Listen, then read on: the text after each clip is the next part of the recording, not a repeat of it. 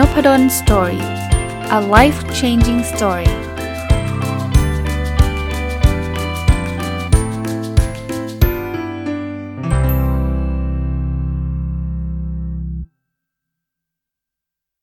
สวัสดีครับ ยินดีต้อนรับเข้าสู่นพดล Story พอดแคสต์นะครับ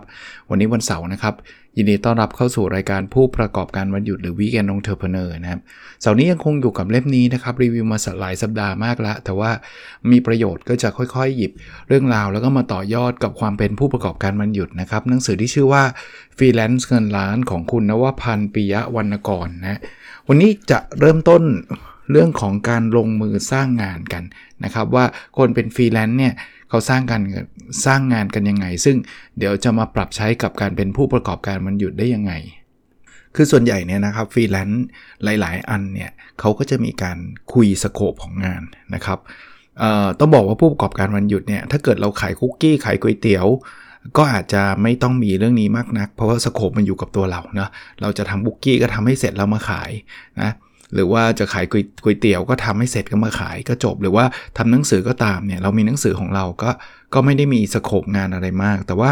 งานที่มันเป็นลักษณะของการให้บริการ เช่น การให้คำปรึกษานะครับ หรือว่าเราจะไปรับจ้างเขียนแบบถ่ายรูปหรืออะไรแบบนี้มันจะต้องเริ่มมี การพูดคุยเรื่องความคาดหวังกันว่าเขาเขาในฐานะลูกค้าเนี่ยต้องการอะไร แล้วตัวเราเนี่ยจะทำอะไรนะครับ ก็เริ่มตั้งแต่กระบวนการทำงานเลยนะครับ เอางี้ง่าย ๆ เลย สมมุติว่าเราจะถูกจ้างไปถ่ายรูปเนี่ยคุณก็ต้องรู้แล้วนะว่า เราจะถ่ายช่วงไหนเวลาไหนนะครับ งานไหนบ้างที่เกี่ยวข้องนะครับ อันที่ 2 คือบทบาทของลูกค้านะ อะไรที่เราต้องขอความร่วมมือจากลูกค้าอะไรที่ลูกค้าอาจจะต้องแบบอย่าอย่าเข้ามายุ่งในบางบางเรื่องบางตอนเนี่ย อันนี้เราต้องคุยกันให้ให้ให้เคลียร์ไม่เช่นนั้นเนี่ยบางอย่างเราบอกว่าเออเราจะไปรับจ้างถ่ายรูปเนี่ย แต่ว่าลูกค้าเขาอาจจะบอกว่าเขาไม่สะดวกให้เข้ามาถ่ายที่ตรงไหนตรงไหนแล้วเราเข้าไปเงี้ยก็จะมีมีมีมีมีปัญหากันนะครับ หรือว่าเราอาจจะต้องให้ลูกค้ามาช่วย พูดคุยก่อนนะครับ ว่าจะขอสถานที่แบบนั้นแบบนี้เป็นหน้าที่ของลูกค้านะ เป็นบทบาทของลูกค้านั้นในในการขออนุญาตใช้สถานที่ ไม่เช่นนั้นไม่คุยกันเนี่ยถึงเวลามาถึงปุ๊บเข้าไปใช้สถานที่ไม่ได้ เพราะว่ารปภไม่ให้เข้าถามว่าทำไม ก็คุณไม่ขออนุญาตมาก่อนจะมาถ่ายรูปแต่งงานกันที่นี่ได้ยังไงไอ้ลูกค้าก็บอก เอ้ยทำไมคุณไม่ขอแล้วคุณเป็นช่างภาพ ไอ้ช่างภาพบอกอ้าวอันนี้คุณต้องขอสิ คุณเป็นคนที่จะให้ผม ผมมาถ่ายรูปอย่างเดียว คุณก็ต้องไปขอ อย่างเงี้ย ก็จะมีปัญหานะครับ อันที่ 3 คือการระบุสิ่งที่ลูกค้าควรได้รับนะครับ ว่าสุดท้ายเนี่ย อย่างรูปเนี่ยนะครับ ยกตัวอย่างว่าคุณจะให้รูปไหม จะต้องอัดรูปออกมาเป็นแผ่น หรือว่าคุณจะเป็นไฟล์ดิจิตอล บางคนเนี่ยไม่คุยกันให้ดีนะ เดี๋ยวมีปัญหาอีกว่า สรุปว่าทำไมไม่ยอมให้ไฟล์ทำไมให้แต่รูปอะไรเงี้ยนะครับ อันที่ 4 กรอบเวลาในการทำงานนะครับ ถ่ายวันไหนกี่โมงถึงกี่โมง แล้วถ้าเกินเนี่ยคุณจะทำยังไงนะครับ เกินนิดเกินหน่อยคุณอาจจะไม่ช้า แต่ว่าถ้าเกิดคุณเกินไป 2 ชั่วโมง 3 ชั่วโมงเนี่ยเฮ้ยมันมันอาจจะเกินสโคปไปแล้วนะนะครับ อันนี้ต้องคุย expectation คราวนี้พอเรา ตกลงกันได้ ถ้าตกลงกันไม่ได้งานก็ไม่เกิดถูกไหมคราวนี้พอตกลงกันได้เนี่ยก็จะมีการติดตามเวลาการทำทำงานต่างๆ เช่นไอ้ไอ้เรื่องถ้าถ่ายรูปอาจจะไม่ค่อยมีอะไรติดตามอะเพราะมันคงเป็นระยะสั้น แต่ถ้าเกิดงานที่ปรึกษาเนี่ยมัน 6 เดือนเงี้ยคุณก็ต้องคอยถามกันว่า ตอนนี้ทำไปถึงไหนยังไงแล้ว ช่วยมา report หรือว่ามารายงาน หลาย ๆ ครั้งเนี่ยมันจะมีการเก็บเงินระหว่างทางด้วยนะ เช่น ถ้างานนี้เสร็จเราจะจ่ายงวดที่ 1 งานนี้เสร็จจ่ายงวดที่2นะครับหรือบางครั้งเรามีการชาร์จเป็นรายชั่วโมงนะก็คือการกำหนดว่าชั่วโมงผมคิดชั่วโมงละ xx บาทนะครับคุณทำมาครบสัปดาห์ คุณก็ต้องเอาชั่วโมงมาเบิกว่าคุณทำงานไปทั้งหมดเนี่ยกี่ชั่วโมงแล้วยังไงนะครับ มันไปตามแผนหรือไม่ไม่ได้ตามแผนยังไงนะครับ อีกอันนึงก็คือการปรับเปลี่ยนงานใช่ไหม ลูกค้าเนี่ยมีการปรับเปลี่ยนสโคปขึ้นมาเนี่ยเราควรจะมีการบันทึกให้ชัดเจนว่าตรงตรงนี้เนี่ยเขาเพิ่มมากเพิ่มน้อย ส่วนจะชาร์จหรือเปล่าเนี่ยก็ต้องเป็นข้อตกลงตั้งแต่แรกเนาะว่าถ้าเขาเพิ่มถึงตรงไหนเราต้องต้องออชาร์จมากน้อยแค่ไหนนะครับ การบันทึกช่วงเวลาพวกนี้เนี่ยบางทีมันก็ช่วยเราในฐานะที่เป็นคนทำงานด้วยนะครับว่าเราวางแผนไว้ได้ดีมากน้อยแค่ไหน ถ้าเราไม่บันทึกอะไรไว้เลยเนี่ยบางทีทำไปทำมาเรา อาจจะได้ค่าจ้างนะ แต่ว่าเจ๊งนึกออกไหมครับ คือคือคำว่าเจ๊งเนี่ยหมายถึงว่า โหยคุณทำงานมาตั้งกี่ชั่วโมงเนี่ยคุณได้ค่าจ้างไม่คุ้มค่าเหนื่อยอะนะครับหรือถ้าเกิดคุณไปจ้างคนอื่นต่อในบางเรื่องเนี่ย คุณก็ต้องมีค่าจ้างต่อใช่ไหมคือไม่ได้แปลว่าเราจับงานไปให้คนอื่นทำหมดนะ เราเป็นคนทำแต่ว่าบางทีเราต้องมีลูกน้องมาช่วยเนี่ย ไปไปมาๆเนี่ยค่าจ้างลูกน้องกินหมดไอ้เราเนี่ยไม่ได้แล้วแถมต้องควักตังค์อีกนะครับ อีกเรื่องที่คิดว่าเป็นเรื่องที่สำคัญก็คือการสื่อสารกับลูกค้านะสื่อสารคืออะไรคือการพูดคุยกันนะครับหลาย ๆ ครั้งเนี่ยการสื่อสารเนี่ยจำเป็นที่ต้องมีการบันทึกข้อมูล เพื่ออะไรรู้ไหมครับ เพื่อเราจะไม่ไม่มาผิดใจกันภายหลังนะครับจดสมมุติเราคุยด้วยปากนี่แหละ เราอาจจะจดเป็นลายลักษณ์อักษรเลย เขียนสรุปเลยว่าที่ประชุมกันคราวนี้เนี่ยได้ข้อตกลงกัน 1 2 3 4 หรือถ้าเกิดคุณไม่ได้ใช้การประชุมที่จะจดออกมาคุณมีอีเมลเนี่ยเก็บไว้นะอย่าไปลบนะอีเมลที่ถามตอบถามตอบเนี่ยถ้าโครงการใหญ่เนี่ยเขาก็แนะนำพวกซอฟต์แวร์ทางด้าน Project Management มาช่วยบริหารจัดการข้อมูลต่างๆนะครับ Microsoft Project หรือจะเป็นพวก Google App ต่างๆนะครับ มีมีหลายอันนะครับ Monday Project ClickUp Hive นะครับ อีกเรื่องคือเรื่องปรับงานนะครับผมว่าเรื่องนี้เป็นเรื่องปวดหัว เพราะว่าต้องบอกว่าในมุมของลูกค้าลูกค้าก็มีสิทธิ์เนาะทำไปทำมาเนี่ยก็ไม่ชอบใจอะ่ะเขาก็คงไม่อยากให้ปล่อยเราทำเลยเถิดเพราะมันก็เป็นเงินเขา ในขณะเดียวกันตัวเราเนะี่ยเรารับงานมาแล้วเนี่ยถ้าปรับเยอะเกินไปเราก็ไม่ไหวฟรีแลนซ์เนี่ยเขาบอกว่าต้องหาจุดพอดี ผู้ประกอบการวันหยุดก็เหมือนกันนะครับ คืออย่าตึงไปถึงขนาดที่แก้นิดนึงฉันก็ชาร์จเงินจำได้ไหมครับสัปดาห์ที่แล้วหรือก่อนหน้านั้นเนี่ยผมก็เล่าว่า แก้คำผิดมาจ่ายให้ผมจ่าย 2,000เนี่ยผมก็รู้สึกรู้สึกไม่ค่อยไม่ค่อยแฮปปี้อะไม่ค่อยไม่ค่อยคือเอาเป็นว่าก็เลิกใช้งานเจ้านั้นไปเลยนะครับในขณะเดียวกันก็อย่าหย่อนถึงขนาดที่ว่าแก้เท่าไหร่ก็ได้ให้ทำใหม่ทั้งหมดก็ก็โอเคทั้งหมด อันนั้นเราก็เจ๊งนะครับ คนที่เป็นฟรีแลนซ์เนี่ยต้องมีการบริหารจัดการเรื่องเวลาและงบประมาณ รวมทั้งผู้ประกอบการวันหยุดด้วยนะครับ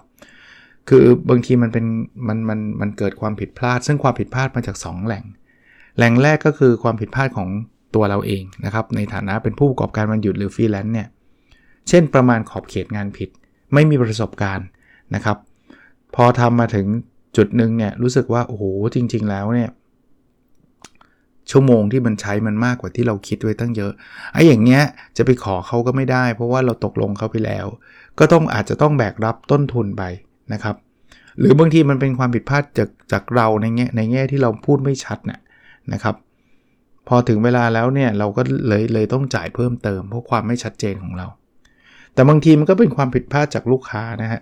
คือเราอาจจะสื่อสารไปแล้ว แต่ว่าตัวลูกค้าไปเข้าใจผิดอีกแบบหนึง่ง อันนี้ก็ต้องนั่งคุยกันอีกนะครับ เพราะว่าลูกค้าบางทีไม่ยอมอ่านอีเมล บอกให้อ่านคุยอะไรเงี้ย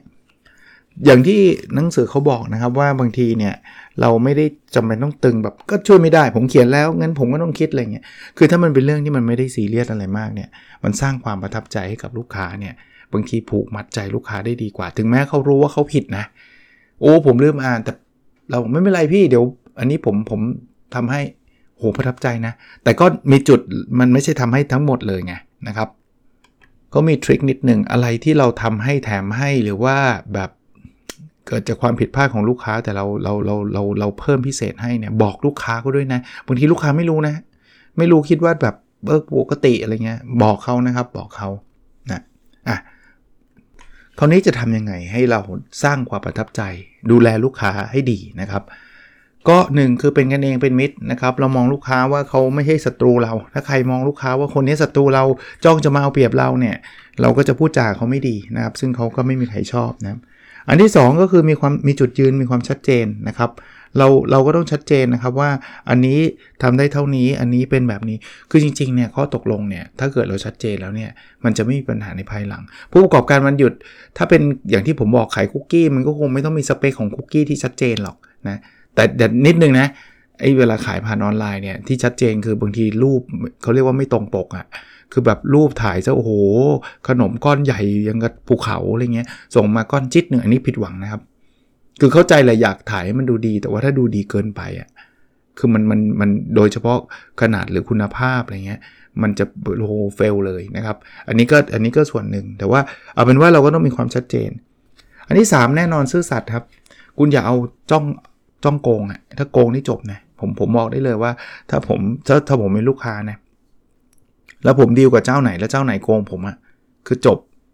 นะถ้าถ้ามันไม่ได้โกงเยอะเกินน้อย ผมอาจจะคือ นิดนิดหน่อยหน่อยนะแต่สมมตินะไปซื้อผลไม้เงี้ยช่างมาตอนนั้นก็ไม่ได้ดูเนี่ยกลับมาสมมตินะมีโอกาสช่างที่บ้านแล้วมันหายไปเงี้ยคือผมคงไม่ถึงขนาดไปแจ้งความแจ้งจับช่อโกงเลยขนาดนั้นหรอกเพราะว่ามันก็แบบหลัก 5 บาท 10 บาทนะแต่เจ้านั้นเลิกซื้อฮะแล้วเขาจะไม่ได้เงินจากจากจากจากผมอีกนะครับ อันที่ 4 คือการรู้จักตัวเองนะ บางทีเราก็ต้องรู้นะว่าอะไรคือจุดอ่อนจุดแข็งของเรา ถ้าเขาอยากให้เราทำไม่ใช่ทำอะไรทำได้หมด เสียเยสทุกเรื่องไม่ใช่นะครับ เราก็ต้องบอกว่าเรื่องนี้เราทำได้ เรื่องนี้จะทำได้ไม่ดีโอเคไหมผมผมเล่าตัวอย่างของพอดแคสต์ผมเนี่ยมีคนจะมาให้ทำสปอนเซอร์เนี่ยเขาก็จะบอกอาจารย์จะสปอนเซอร์ซึ่งส่วนใหญ่ไม่ค่อยได้รับด้วยซ้ำเพราะว่าอย่างที่ผมบอกว่าถ้าผมไม่ได้คุ้นเคยกับสินค้าหรือบริการเขาเนี่ย ผมก็ไม่กล้าที่จะเชียร์แต่ว่าบางคนก็บอกอาจารย์ทำคลิปให้ได้ 2 นาทีอะไรเงี้ยผมผมไม่ผมไม่ทำคลิปไม่เป็น ผมไม่ได้มีทีมงานด้วยซ้ำนะเพราะนั้นเนี่ยให้ผมทำคลิปเนี่ยผมทำไม่เป็น ผมจะไม่ได้บอกว่าผมทำได้แล้วก็ทำคลิปห่วยๆส่งให้เขาเงี้ยไม่เอานะครับ อันที่ห้ามมั่นคงไม่เปราะบางจนเกินไปนะครับ บางทีลูกค้าเนี่ยเขาอาจจะมีการวิพากษ์วิจารณ์เราบ้างนะครับ ว่าอุ้ยอันนี้มันไม่ค่อยดีนะ อันนี้ไม่ค่อยชอบ บางคนอีโก้เยอะพออีโก้เยอะนี่วิจารณ์ไม่ได้ วิจารณ์ไม่ได้นี่คือขึ้นด่ากลับแกซิโง่แกไม่มีรสนิยมอะไรเงี้ยกลายเป็นแบบนี้ก็จะกลายเป็นปัญหากันต่อไป อันที่ 6 ครับ คือ งานของฟรีแลนซ์หรืองานผู้ประกอบการวันหยุด มันก็จะไม่ใช่งานประจำทั่วๆไปที่มันมีโหหลายฝ่ายมาช่วยกัน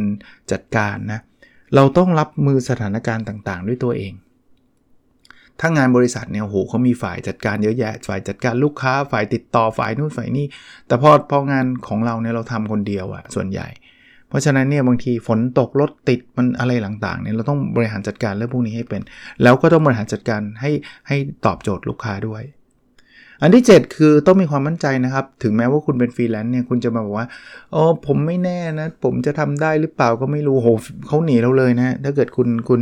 คุณเป็นฟรีแลนซ์หรือว่าคุณเป็นผู้ประกอบการวันหยุดที่มารับงาน แล้วคุณไม่ไม่มั่นใจในฝีมือของตัวเองนะครับนะคราวนี้อีกเรื่องครับ คือการทำ CRM นะครับ กับลูกค้านะ CRM คือ Customer Relationship Management การบริหารความสัมพันธ์กับลูกค้า หลักๆนะ หนึ่งคืออัปเดตข้อมูลครับ เราควรมีข้อมูลติดต่อลูกค้าที่ทันสมัยอัปเดตไว้นะครับ บันทึกข้อมูลไว้เป็นหมวดหมู่ ใช้งานได้ง่าย แล้วก็บันทึกรายละเอียดเกี่ยวกับคำแนะนำต่างๆนะครับ จริง ๆ นี่เป็นสิ่งที่ดีนะครับ การจัดการอีเมลก็เช่นเดียวกันนะเพราะถ้าเกิดลูกค้าเราเยอะ ถ้ามีรายเดียวไม่มีปัญหาหรอก ถ้าลูกค้าเราเยอะเนี่ยเขาบอกว่าแยกอีเมลกับงานกับส่วนตัวให้ชัดเจน จริง ๆ หลายที่เขาจะทำอีเมลคนละคนละอันเลยนะครับ แล้วก็โฟลเดอร์ลูกค้าถ้าเราเยอะแยกแต่ละลาย เราจะได้รู้ว่าคนไหนคุยถึงเรื่องไหน แล้วบางทีมันสับสนเนี่ยคนนี้เขียนมาขอความก้าวหน้า ตอบก็ตอบไปแล้วไงอีเมลที่แล้วไงไม่ใช่อีเมลที่แล้วมันอีกลูกค้าคนนึงนะครับเออเช็คอีเมลไม่ต้องเช็คทั้งวันนะครับ แต่ว่าควรจะมีกำหนดการที่ชัดเจน ไม่ใช่ว่า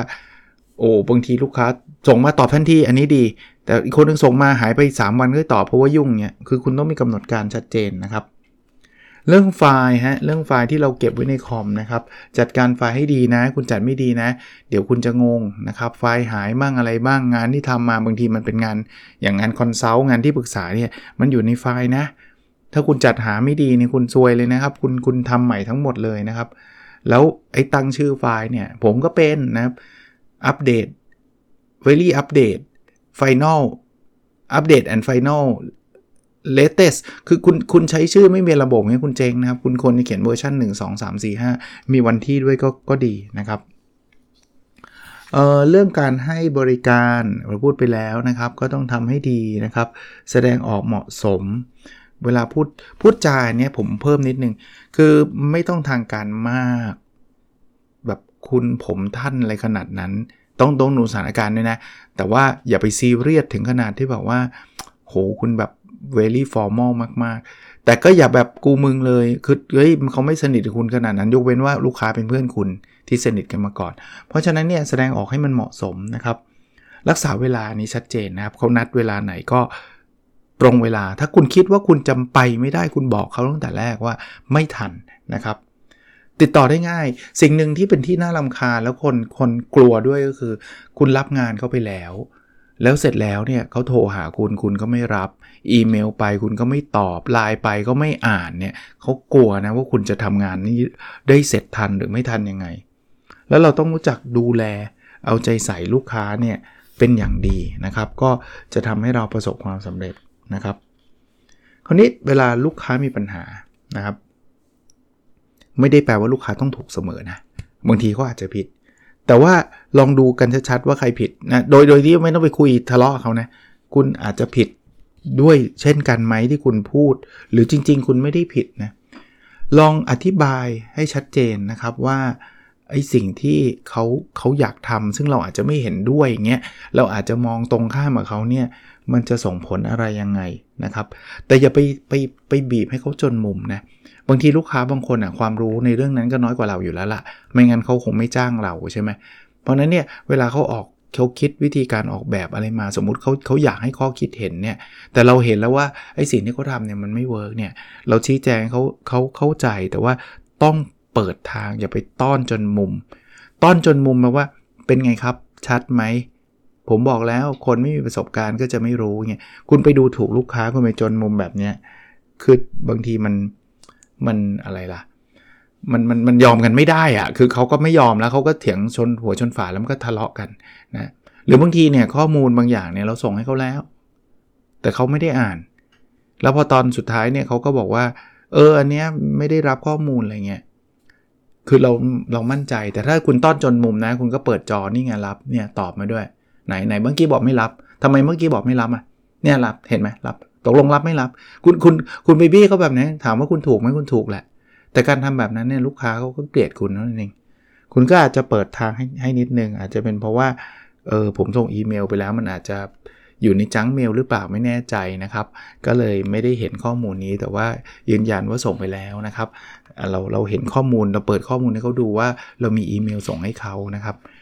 จริงๆเขาก็ไปหานิดนึงเขาก็รู้แล้วเขาอ่านแล้วด้วยซ้ำแต่เขายังไม่ได้ตอบ แต่ก็เราก็ไม่ได้ไปบี้อะไรเขานะครับเอ่อคราวนี้มารู้จักลูกค้าที่มีปัญหาฮะรูปแบบลูกค้าที่มีปัญหามีตั้งแต่ว่าปกป้องตัวเองมากไป defensive defensive คือฉันถูกเสมอฉันไม่เคยผิดเลยนะครับ อันที่ 2 คือลูกลูกค้าบางคนบอกว่าต้องจ่ายค่าจ้างเปล่าถ้างานไม่ถูกใจ คือจริงงานเนี่ยถ้าเราตกลงกันแล้วทำทำตามข้อตกลงเนี่ยก็ต้องจ่ายนะครับ อันที่ 3 คือลูกค้าที่เคยมีประสบการณ์ไม่ดีจากคนรายอื่นๆ ก็เลยคิดว่าเราจะเป็นคนนิสัยแบบนั้นนะครับ พวกนี้ก็ก็ไม่ไหวนะครับ โอเคครับ วันนี้คงเอาไว้แค่นี้ก่อนนะครับ เดี๋ยวสัปดาห์หน้ามาต่อน่าจะจบหนังสือเล่มนี้นะครับ แล้วเราพบกันในสดถัดไปครับ สวัสดีครับ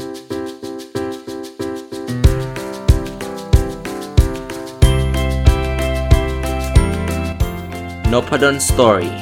a life changing story.